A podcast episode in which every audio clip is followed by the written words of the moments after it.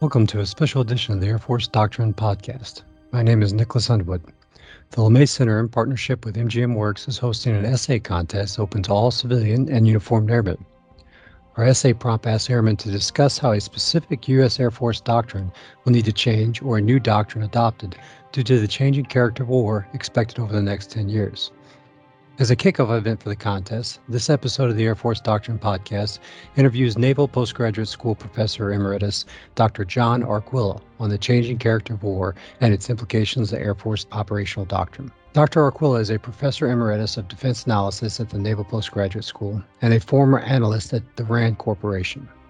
He has served as an advisor to the Pentagon in numerous aspects, including as part of a team of analysts advising General Norman Schwarzkopf during the Gulf War. Dr. Arquilla is also a top author in many fields of interest to our listeners, including security affairs, irregular warfare, military transformation, and the implications of the information age for society and security. Among his most noted work is his explorations of cyber war, net war, and swarming. His most recent book, Bitskrieg, The New Challenge of Cyber War, focuses on how the ability to quickly gather, fuse, and distribute information is key to the current and future of armed conflict. Here's my conversation with Dr. Arquilla. Dr. Arquilla, thank you so much for being here today. Oh, it's a pleasure. Thank you so much for having me. Really glad you could have you on today. Uh, as I've told, as we've talked, we're going to have a an essay contest, and we're encouraging airmen of all ranks to analyze the character of war, look at Air Force doctrine, and try to utilize their experience to see how doctrine may have to change in the future or how we can better implement it in order to uh, to meet the challenges uh, that we see in the current security environment. Can you explain to us what we mean when we say character of war and, and how has this changed over time? Sure. And by the way, I think that's a terrific question for your uh, essay prompt, uh, particularly given that the, the Air Force has done so much to change the character of war over the past century.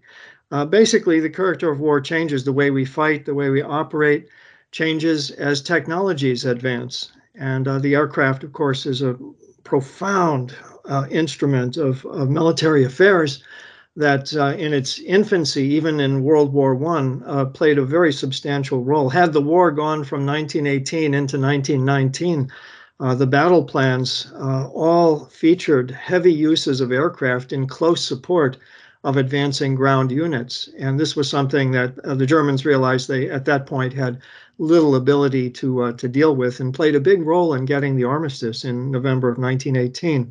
Uh, basically, uh, new tools uh, generally uh, lead to new practices. It doesn't happen right away.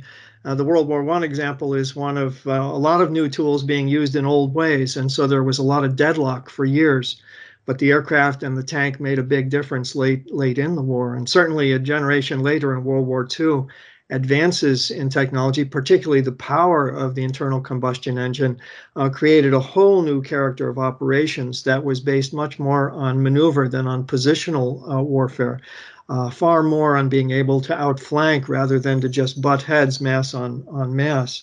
Uh, i like to say there's uh, always been uh, four different forms of, of war that really form its character.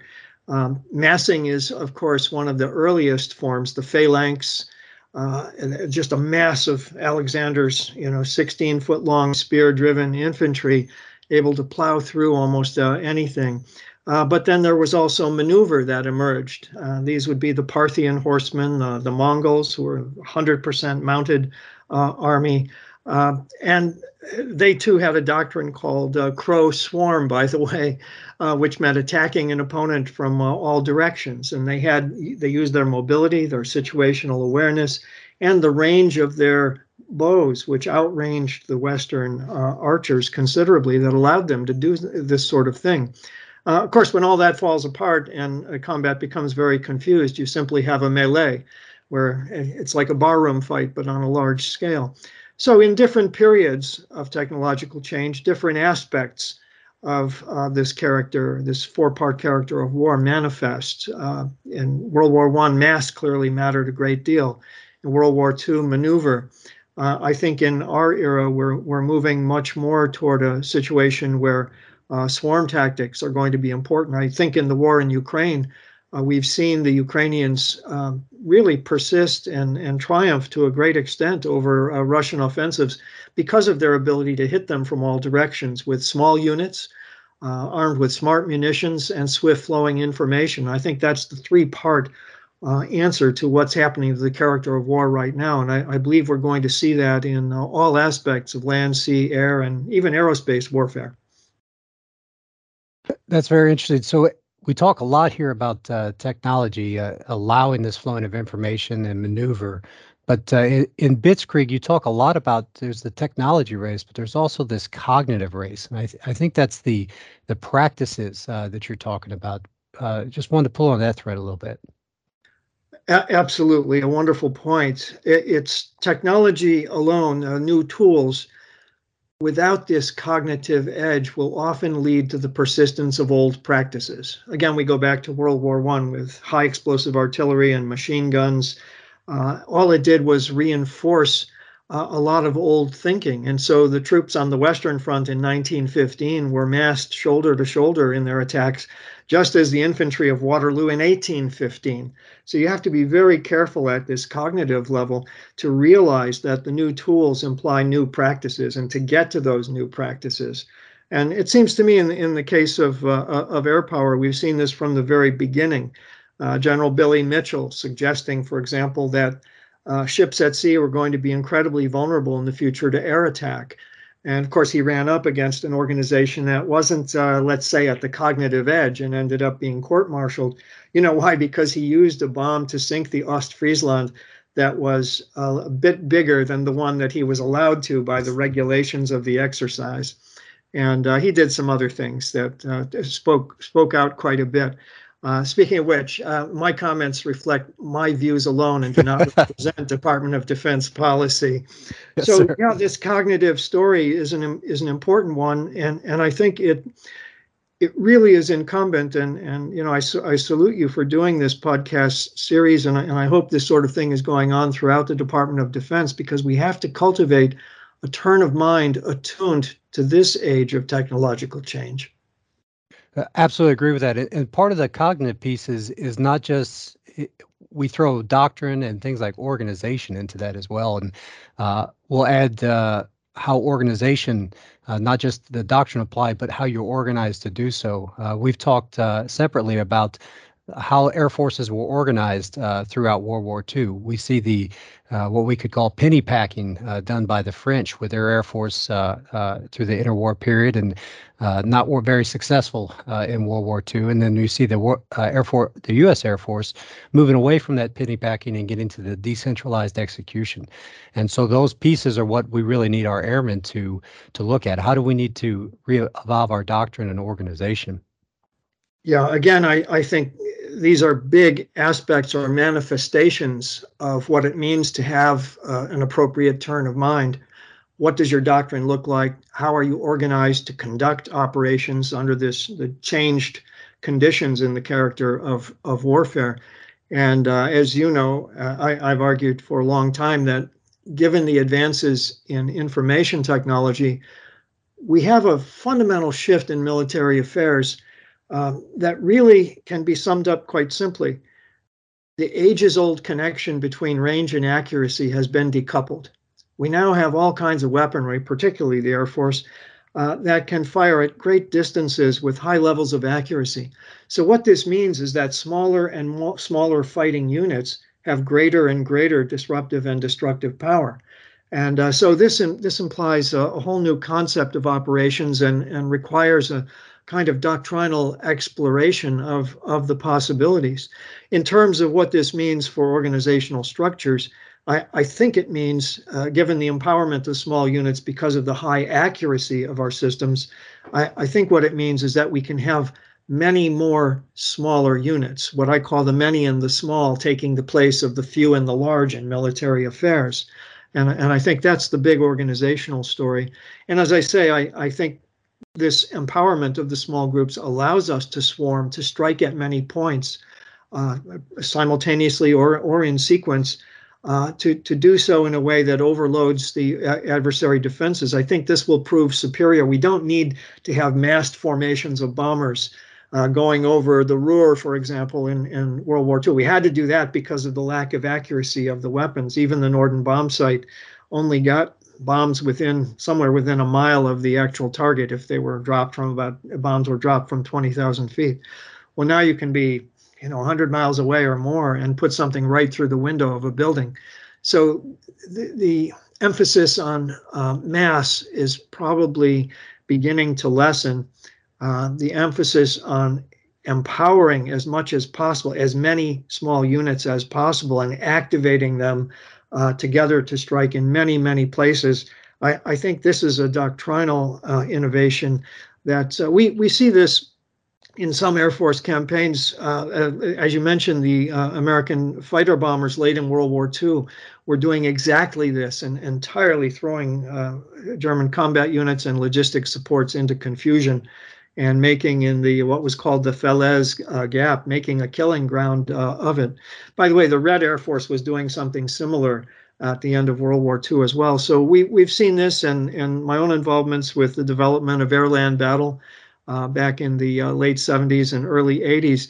Uh, really tried to recapture that sense of being able to use this kind of uh, swarming capability against the various echelons of what would be thought to be at, at the time Red Army uh, advances from Central into uh, Western Europe. So there are antecedents for all this. I think right now the technology is absolutely in place to allow us to do this. That's interesting. Uh, you you alluded to earlier uh, the many and the few. Uh, as I recall, you've you've put forth three new rules of war, um, and and you started to get into that. I, I I would be interested to hear a little more. Well, at an organizational level, uh, because of this empowerment of the small group, uh, we should be building militaries made up of a lot of little things rather than a few large things. So let's take the Navy, for example. Uh, why would we want to concentrate huge amounts of our combat power in just 10 or 11 super aircraft carriers that, in an age of hypersonic missiles uh, and supercavitation torpedoes and brilliant seagoing mines, um, we're really creating uh, in various parts of the of the world single points of of failure. So I think it makes good sense to move from the few and the large to the many and and the small, and particularly because the small are so empowered by weapons accuracy.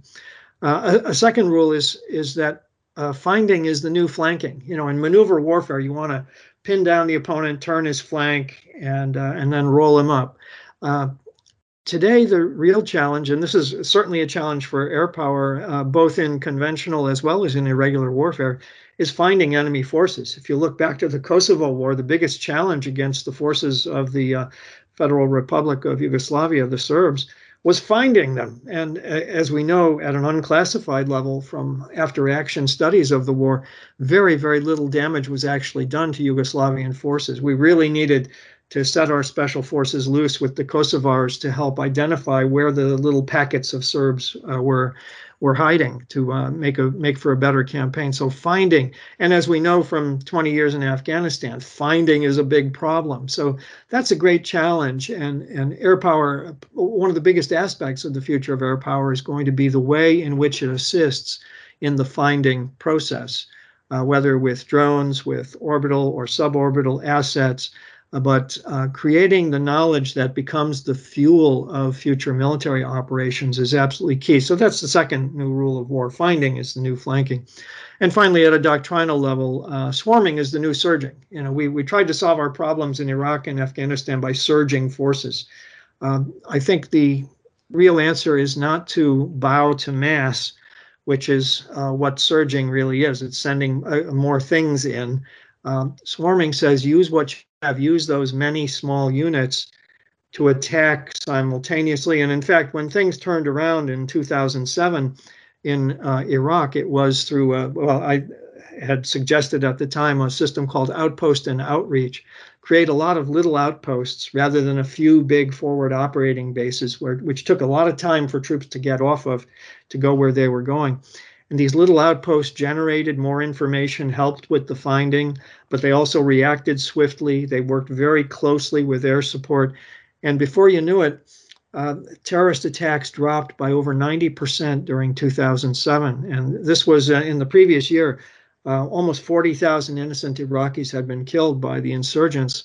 Um, that was down by over 90% and stayed down really until uh, the end of 2011 when, uh, for reasons I still don't understand, we uh, we left uh, Iraq to uh, to ISIS and to to Iran. Uh, by the way, I'm still puzzled as to why we left Afghanistan. As, as you know from when we were we were together in class years ago, it's I thought was a bad bad idea. So this whole idea of of using that new organizational structure of many and small to the optimum, engage most of them most of the time. That's the swarm, and that's going to matter a lot more than this notion of surging. Look, we, we see it in, in the victories of the Ukrainians in the opening campaign in their war with the Russians and to this day. Lots of small units. Their basic unit of action was squad sized. And uh, it's just uh, uh amazing when you activate all of them, when you give them a lot of autonomy within an overall concept of operations, the results can be uh, re- remarkable. I hope we do a little bit of talking about the issues of autonomy, control, centralization, and decentralization, because those are important themes too. And that's actually where I want to go. A lot of um, it, it remind as you talk, it reminds me a lot of the work that. Uh, uh, uh, Dupuy did years ago, uh, charting dispersion over the years, the, the the distance between troops on the battlefield. Uh, and and we see that happen. It happens. World War One, uh, they stayed fairly close together with disastrous results.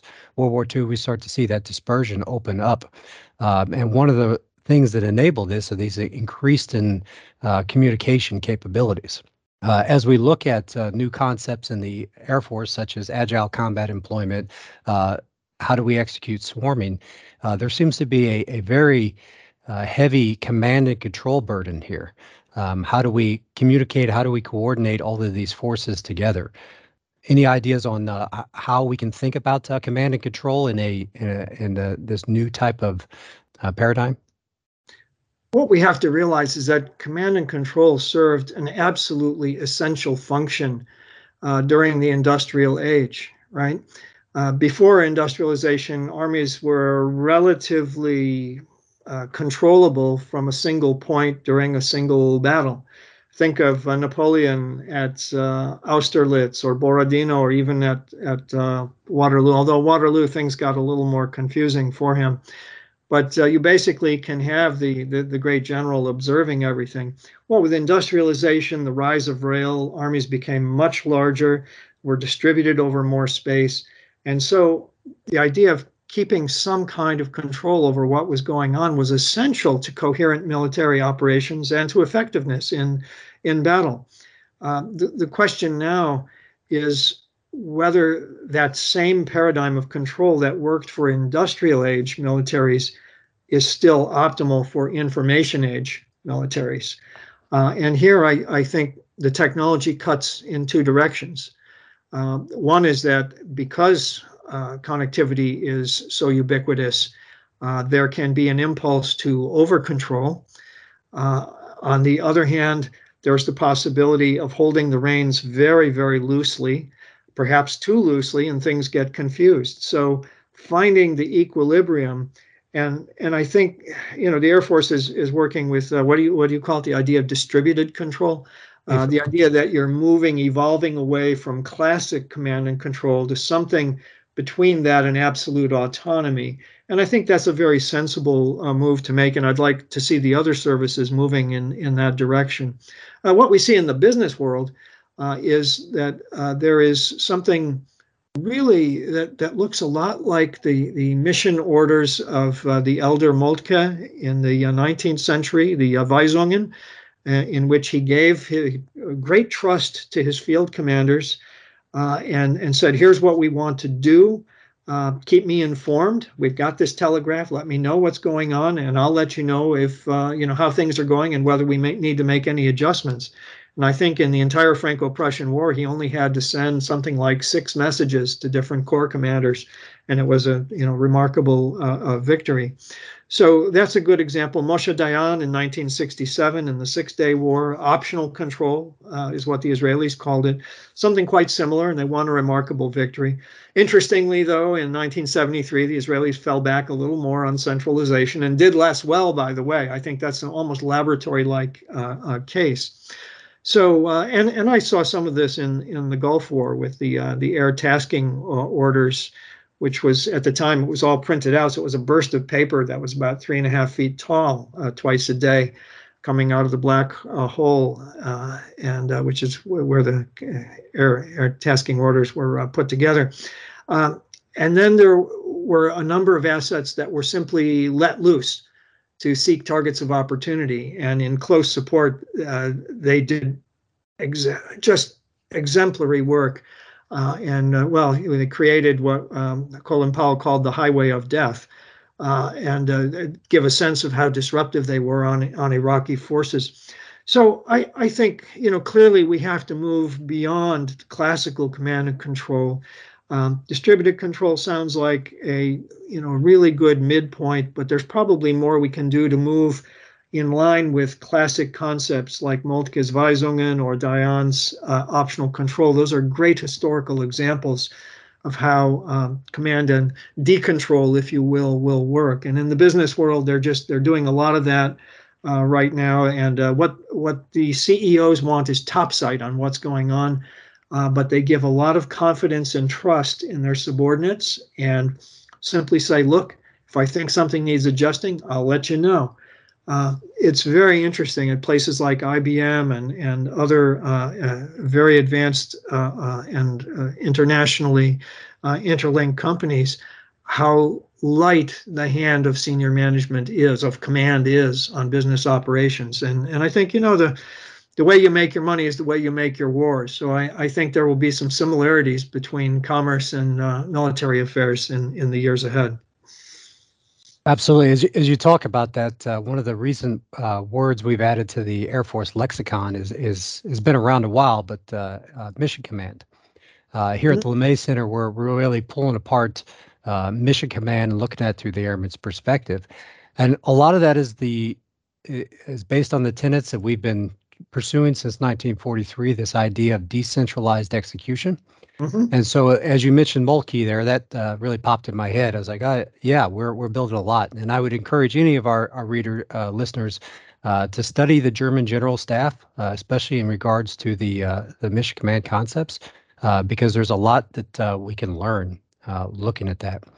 But as we we've talked about mission command, one thing that um, Bitskrieg really tunes me into is this additional need at the lower levels to communicate and coordinate. Uh, we saw that uh, we recently did a podcast uh, dis- uh, t- discussing the uh, the pullout of Afghanistan, the Kabul airlift, and it was amazing to me to hear about the coordination that was happening at the tactical level via cell phones or any means necessary. Um, your your net war uh, concept talks a lot about that particular communication and how new technology has enabled that.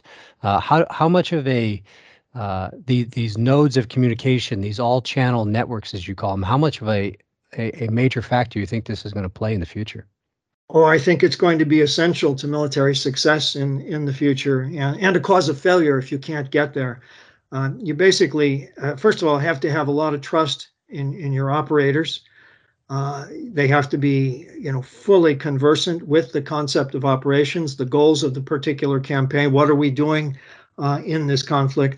uh, et cetera. And you know, the United States invests a tremendous amount in its human capital. We have non-commissioned officers doing things routinely that in militaries in other countries take colonels to do. Uh, so let's have some faith in in our people. Uh, but I think you raise another very important point, and that's really about network design. Militaries traditionally have been very hierarchical, and it's one of the reasons that there, when there have been snafus that, that like getting out of uh, Kabul, uh, in, in 2021. Um, I'd say a lot of that has to do with vertical flows of information. In an information age, you want those flows to be lateral in, in nature. And, and so, how do you design to do that? Uh, well, I, I think the, the simplest way uh, to do it would be to uh, pursue this idea of distributed uh, uh control. Uh, and that is within these areas of distribution, there has to be lateral connection between all the units of action in that in that area. You don't want to have an all-channel network where everybody connects with everybody everywhere in a field of operations. But this idea of distributed control suggests that you can have little areas of all channel connectivity, which are then linked. Perhaps they become, uh, you, you have a hub and spokes design. Uh, a, a, lot of what I see in militaries today looks like hub and spokes, where there's a center and then lots of spokes radiating out from it, doing things. Well, think about having at the end of one of those spokes an area that that spoke is actually an area where 10, 12, 20 uh, units of action are all connected with each other, sharing information, accessing it uh, quickly, and uh, knowing what's what's going on. That will allow them to optimize their own uh, operations and to do so very swiftly. When we first went into Afghanistan in uh, uh, 2000, in the fall of 2001, there were just 11 A teams there, less than 200 of our operators on the ground, but they were all connected on the tactical web page and by the way, I think you uh, remember Colonel Greenshields. Well, he was, you know, heading the Special Operations Aviation at, at, that time, and they were connected to him as as well. And so this information, this was war by seconds and minutes, and that makes a very very big uh, difference. So. Um, network design is something that I think will fit very well with the uh, uh the concept of distributed control, and uh, I, I think among other things, it can greatly enhance the effectiveness of air campaigns. But those air campaigns, and most of the time, exist to support some sort of land operations. And so we we have to think in terms of how this integrates with the overall uh, war plan. And and there, and I hope we get to this a little bit. We really have to ask ourselves. Are we conducting a campaign designed to wear down an opponent, or are we conducting a campaign to get to a specific place? So think about Iraq in the 2003 in, invasion. That was a sequential campaign thunder run to Baghdad, overthrow Saddam Hussein. But what followed after that was a wearing down attritional campaign where it's the cumulative effects of uh, what we do. We're going to decide how things turned out. And thankfully, by 2007, we'd figured out how to wear down Al Qaeda in Iraq and uh, drop their capabilities substantially. So when we think about that, uh, and we think about this notion of um, all channel nodes within pods of distributed control, we have to ask ourselves, is this part of a campaign with a sequential goal, some place we're going to be, or is it something we're trying to do over time? Think of what the Russians tried to do in Ukraine. They tried a sequential campaign, a rush at Baghdad, but they got swarmed by the Ukrainians and stopped there. Now they're engaged in a campaign, basically a strategic air campaign, right, with drones and missiles to try to wear down the, the will of the Ukrainians, destroy their infrastructure. And the ground fighting looks very attritional as as as well. So you know, if the Ukraine, who, whoever's going to uh, win this is going to have to figure out how to optimize the use. And it looks to me like actually uh, air capabilities are going to make a very very big difference. You have to ask yourself why hasn't Russian close air support worked better? And part of that, if I may digress for a moment, part of that is really a story about the accuracy of weaponry, right? Through throughout most of history, when you hurled a weapon at your opponent, you were hurling a certain amount of mass with all the energy you could. And that, you know, translated same thing to our the days of artillery that began about 700 years ago. Well, Today, you don't just hurl mass and energy, you now hurl mass, energy, and information. And that's, I think, going to be a key, key difference here. And uh, I know the Ukrainian, and this is true for the Ukrainian ground forces as well as their air defense forces. Uh, the intelligence of the anti air weapons that the Ukrainians have in their hands, thanks to us and, and other allies, has made it very hard for the Russians to use air power that's so essential to their own blitzkrieg doctrine, right? And, it seems to me that this is the crux of the campaign. If if the Russians can't figure out how to do effective combined arms uh, operations, uh, even under uh, General Gerasimov, who's just taken over in, in theater now. Uh, they're going to fail again. And conversely, uh, the sheer amount of smart weaponry increasingly in the hands from HIMARS to attack drones to all the ISR the Ukrainians are getting, their many and small units are absolutely going to be able to swarm the Russians out of the areas they've taken. Uh, and and it seems to me, uh, you know, stand by. Uh, it's going to get very very interesting. And and the key, the crux, of course, is this whole notion of the information content of weaponry, which from which all these other implications we've been talking about flows. That's phenomenal. As as we think through that, um, how how much of a change uh, due to the change in the, this character of war? How is this affecting um, how we integrate with other campaign plans? Well, it's going to be interesting in, in case we do get into uh, a major war with a technologically advanced opponent one of the critical questions uh, for uh, joint operations is going to be the extent to which we are able to provide uh, close air support. You know, let's just uh, uh, give an example here from Vietnam. Uh, the whole idea of air mobility. I know the helicopters were Army and Marine helicopters, but that was the use of air mobility. In my day, it was called vertical envelopment when I was an enlisted man. and the whole idea there was that this technology was going to get create a tactical mobility the enemy couldn't cope with. Uh, but guess what? You know, the enemy had good air defenses and shot down 4,000 hel- helicopters in Vietnam and had good air defenses, by the way, against strategic bombing in the north. So there's an example of a, of a situation where, in a, a kind of joint uh, campaign uh, mindset, we were unable to do the things that we had theorized about doing precisely because of the enemy's capabilities in air defense. And what we're seeing in the Russo Ukraine war, which I think is a lot like uh, serves the function of the Spanish Civil War before World War II, right? Tanks and planes were all pioneered in the Spanish Civil War. Well, in the Russo Ukrainian war, we're seeing a lot of pioneering in, in terms of uh, swarms, but also air defenses. And I'm uh, a little concerned about our ability to uh, work at a tactical uh, uh, level with uh, close air support, maybe even battlefield interdiction of enemy forces.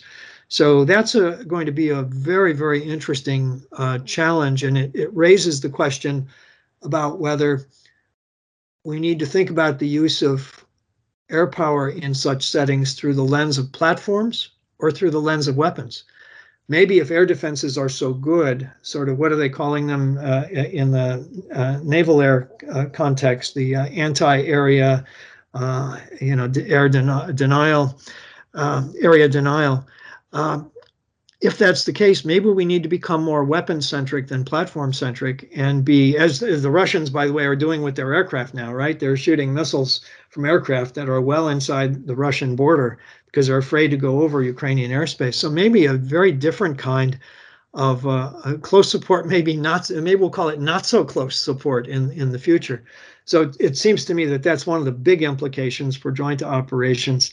Uh, the other is if we achieve and sustain air mastery of one sort or another, where whether superiority or supremacy in a theater the ability of ground forces to operate in very small numbers becomes greatly increased.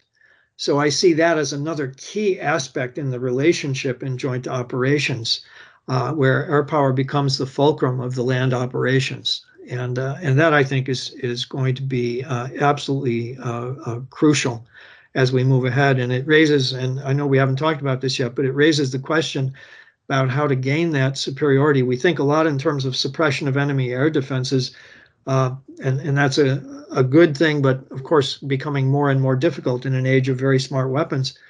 What happens when the enemy air defenses include a lot of autonomous air vehicles whose job is simply to kamikaze into our aircraft?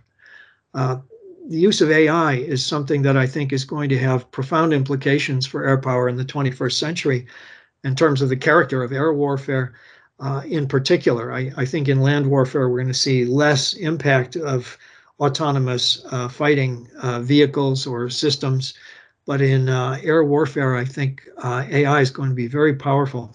I don't know if how closely the Air Force has studied the uh, the DeepMind experiment. This is an AI that went up against the Top Gun fighter pilot three years ago they did five dogfights, and the AI uh, using the same simulator of the same aircraft.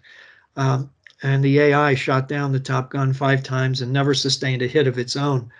Well, take that to the next step, which is if if you have just AI aircraft, you can design them well beyond the tolerances of the human body.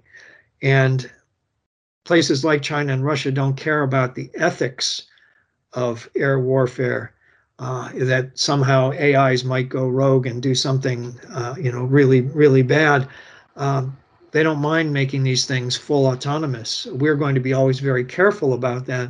So one of the things I suggested in my book, and thanks for mentioning it, uh, is that just just like moving from command and control to distributed control is a way station, we should do the same thing with AI and begin to build squadrons that have a mix of human pilots, drone pilots, and AIs, with in that little pod the you know the squadron commander having the ability in case the AI goes haywire of you know detonating uh, that, that that plane have have some kind of fail safes in those in those settings. But i think it's time to begin blending in artificial intelligence. We're moving into 21st century will be an age of uh, war increasingly populated by intelligent machines. And and it seems to me that that too is going to have a fundamental impact on the character of warfare. That's interesting, and one of the things you you speak a lot about it is is technology strategy, uh, and we started stumbling into that a little bit there. Uh, you talked about weapon centric versus platform centric, um, and you even mentioned uh, drones as as kamikazing into other aircraft, and and the it seems the character of air warfare in general uh, is changing. What the air fight will actually look like, uh, I think, is your, your your big point there. We may not have sixth, seventh generation fighters going against each other in the traditional sense. We may have an entirely different character playing out.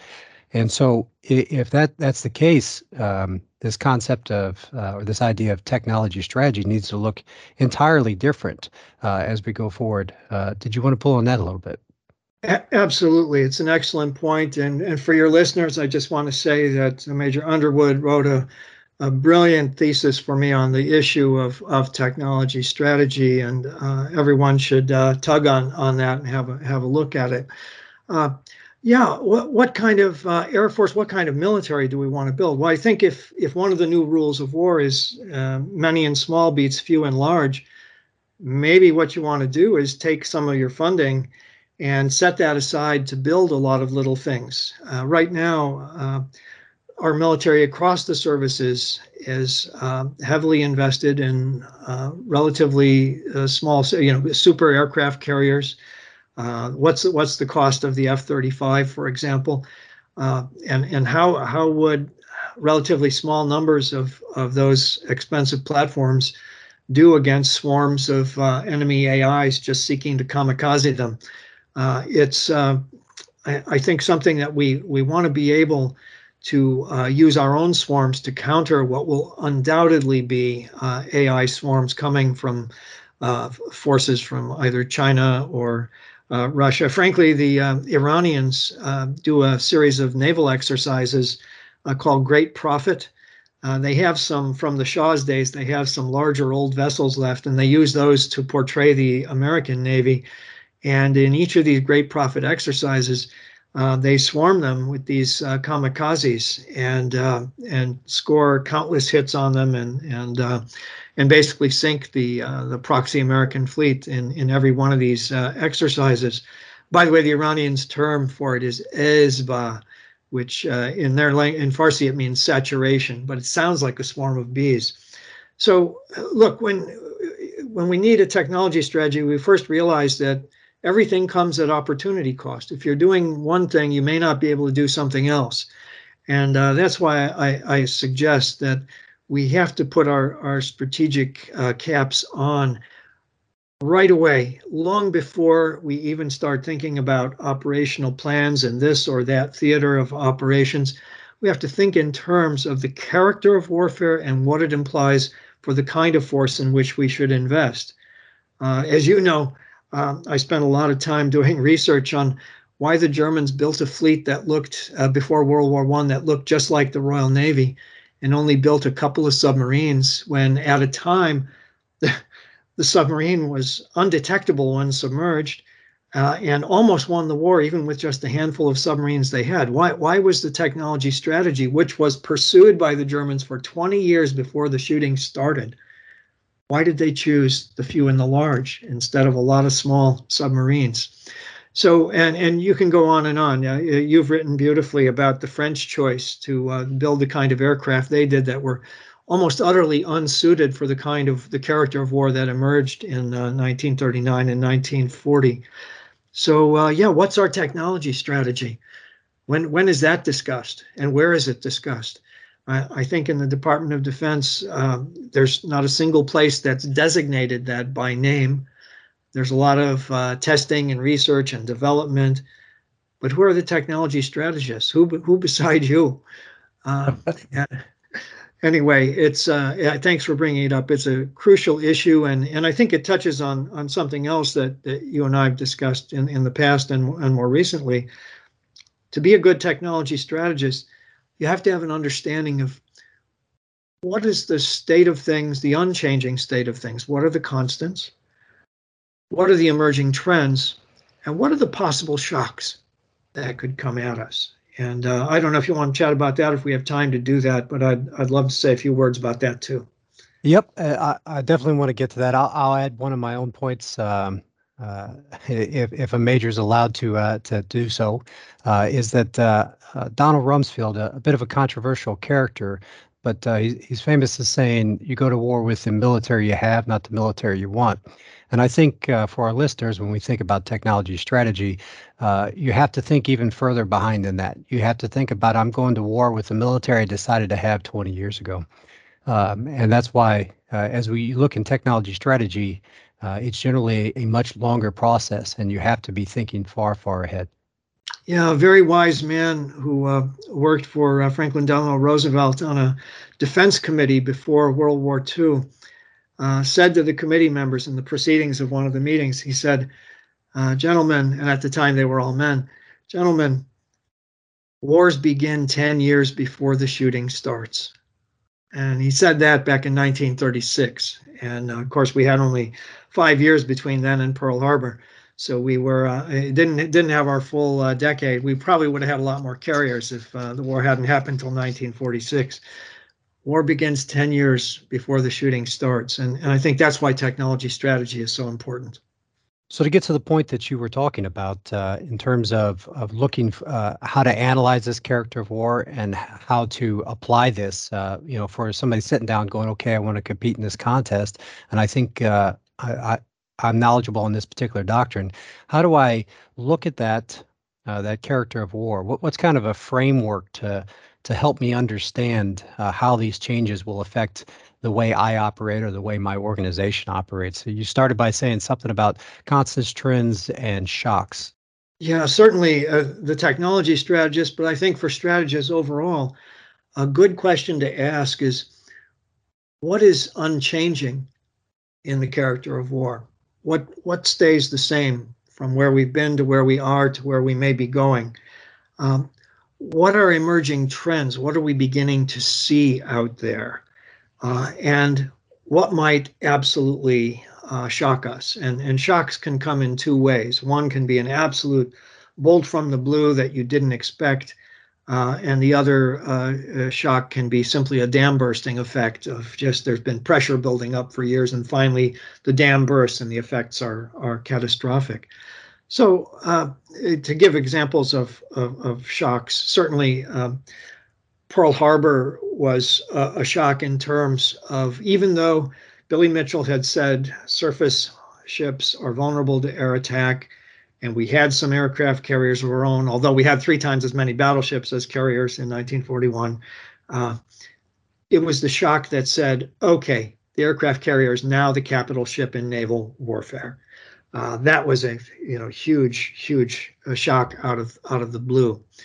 Um, a dam bursting shock, uh, shock, I'd say, comes after World War II when all the various colonial powers, from the British Empire to the French to any, anyone who had influence over others' territories and other peoples, uh, had to come up against this notion of insurgency and it basically destroyed colonial control around the world in a period of of, of decades. And, and, of course, uh, the United States becomes embroiled in, in Vietnam, which started as an anti-colonial war, and and uh, even we couldn't stop that. The, the dam had burst, and the power of the people was to be recognized. And the, the only really technological element in all of that was the AK-47, a weapon that just worked really, really well and powered individuals in all kinds of settings uh, everywhere.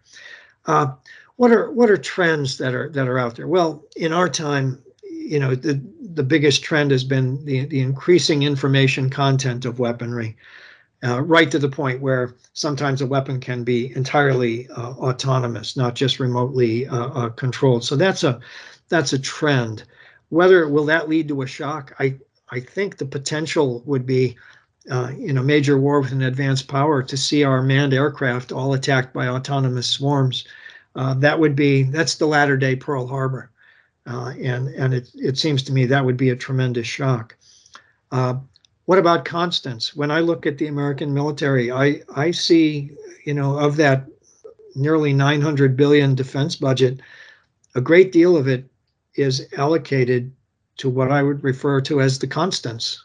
You know the the aircraft carriers, the advanced uh, fighter aircraft, the um, you know basically all the, the, the suite of of tools in uh, in in the land forces, the Marines, the amphibious assault ships, et, et, et, cetera. The whole paradigm is based on the idea that a great deal of what has been will continue to be. And uh, it seems to me that good technology strategy should demand of us to to think about how the existing trends may lead to some kind of, of shock. Will there, you know, will there come a dam bursting moment where we know AI is on the rise? Will it will it have as profound an effect in the 21st century as the aircraft itself did in the 20th century? Um, that it seems to me is is essential for those who are writing their their essays on the changing character of war and what it implies, particularly for the for the Air Force. I, I think this point about AI is is probably something that speaks to the issue of uh, a, really um, fast-moving trend that that may lead to uh, to a shock in in in the future. Uh, in, in any event, there there are some constants even in air power. Right? You know, the B-52 is the world's greatest constant, right?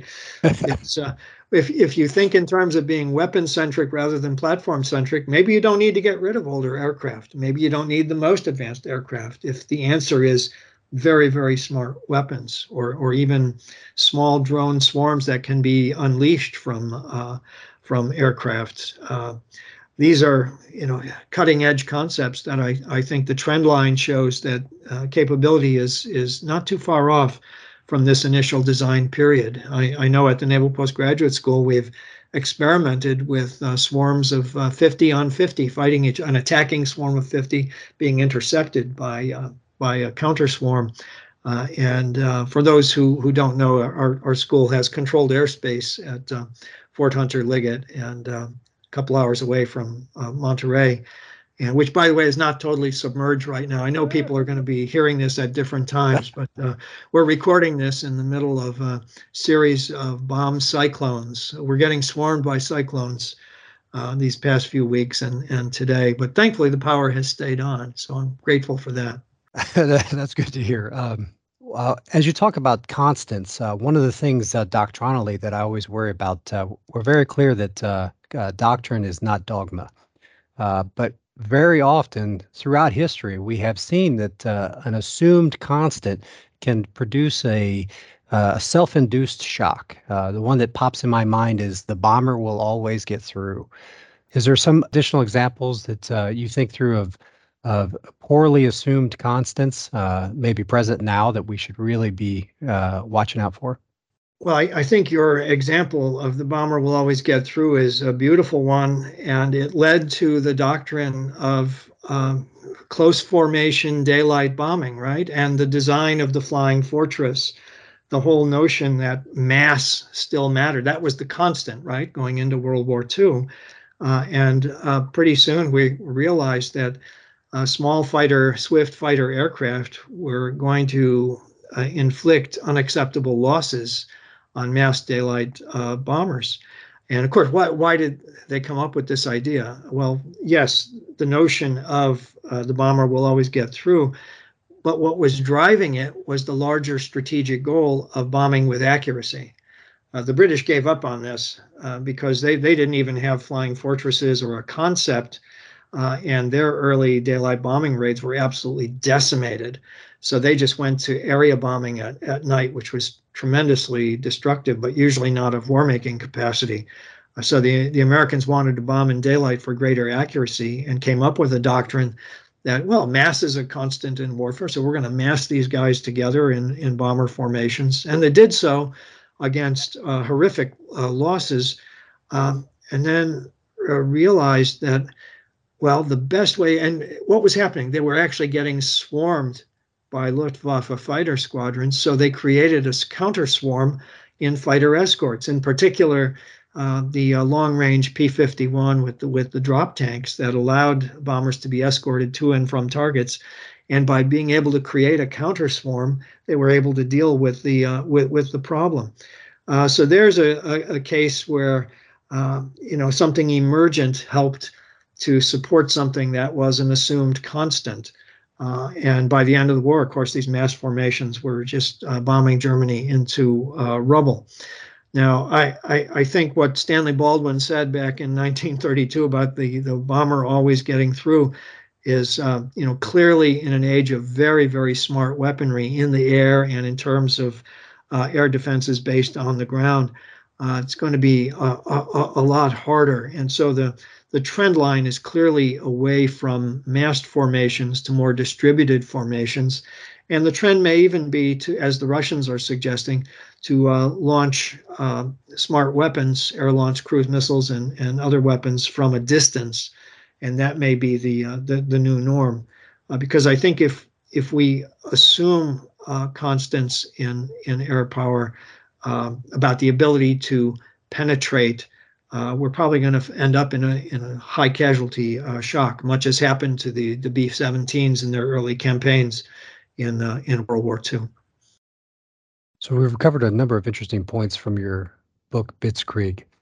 Uh, were there any other revelations uh, that you wanted to cover from your your work in Bitskrieg, or uh, from any of your other writings?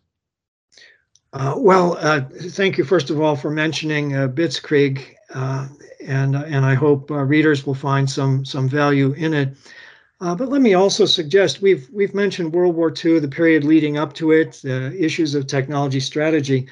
A couple of years ago, I wrote another book called "Why the Axis Lost," uh, and uh, the the basic argument is that they were pretty poor technology strategists, and uh, that's that's what hurt them the most. They didn't lose simply because they were up against greater numbers. They their early conquests gave them a kind of material parity with their with their opponents.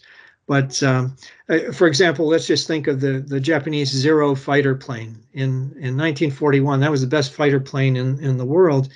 Um, but it came at some design uh, choices that created vulnerabilities. Uh, it had the greatest range, swiftest maneuverability, but to do that, it was only lightly armored. In fact, did not have self-sealing fuel tanks, uh, and was uh, had a tendency to blow up. American aircraft were slower, less maneuverable, but could take a lot more battle damage, and utterly defeated the Zero. And that's really why the Pacific War, uh, you know, changes so radically, so so swiftly. Uh, it really was the uh, the the air e equation. So there's still a lot to learn from um, the design approach of militaries in, in World War II. And we haven't talked much about design yet, but I, I think that's uh, really, really important to think like a designer. A designer is a problem solver. How do we get through air defenses, et cetera? What, what is the problem we face in the field?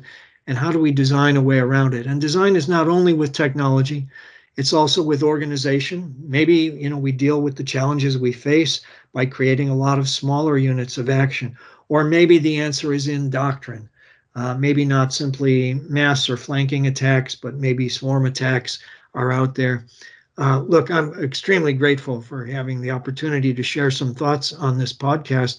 And I just want to uh, close my own comments. If uh, I assume we're getting near the end here, we're uh, over an hour, by uh, coming back to the issue of shocks. And I hope the essay writers will think and come up with a shock we haven't thought of. How about that? what is what is something that could hit us by absolute surprise? or what is out there that's building up pressure and is going to burst the dam in, in the near future. I, I hope in some of these essays we, we, we learn of some fresh concerns that to which we can focus our attention and, and hopefully uh, prevent. Well, Dr. Arquilla, really appreciate having you here today. Uh, this has been tremendous. Uh, hopefully provide our listeners a great deal of information, whether they choose to, to write in this contest or not. But I'll uh, uh, here in conclusion, I'll, I'll throw the, the mic back over to you. And if there's anything, uh, any final thoughts you have. I guess uh, something that I always try to tell myself is approach whatever problem you're looking at with a sense of humility. And uh, that takes me back to something that uh, the Secretary of the Navy, Frank Knox, said 80 years ago in the early days of World War II when America had just been shocked at, at Pearl Harbor. Um, he gave a public speech in which he said, quote, modern warfare is an intricate business about which no one knows everything and few know very much. Close quote. I think as we try to look at the future, uh, we look through a glass darkly. And uh, so we have to, to realize we, we may catch glimpses of what's coming. And our job is to, to try to see as much as we can, to be careful about making big bets about what we think we see and hedging against possibilities and alternatives. I, I think as we as we look at the future of military affairs, um, this idea of there are times when you want to make a big bet on something uh, like uh, Admiral Tirpitz made a big bet on battleships before German battleships before World War One. Wrong bet. Um, or hedging, being able to play in a number of different ways, from conventional to irregular warfare, from sequential type campaigns to attritional cumulative campaigns, uh, being broadly prepared uh, versus you know, placing all your chips on uh, on red, let's say. Uh, so uh, I, I, leave you with that thought from Secretary Knox, and, and my hope that uh, together we may all create a kind of uh, collective intelligence that puts together a mosaic that gives us, a, in the end, a very good sense of what's coming in the future. And again, thank you so very much for involving me in this podcast. That's going to do it for our special edition of the Deciphering Doctrine podcast. Special thanks to MGMWERX and AUIX for sponsoring our essay contest. Contest details can be found at mgmwerx.org. That's https colon forward slash forward slash mgmwerx dot org. We look forward to reading your essays. And as a final note, the views reflected on this podcast are those of the participants and do not necessarily reflect the views of the LeMay Center, MGMWERX, Air University, or the Department of Defense. I'm Nicholas Underwood. We will see you next time.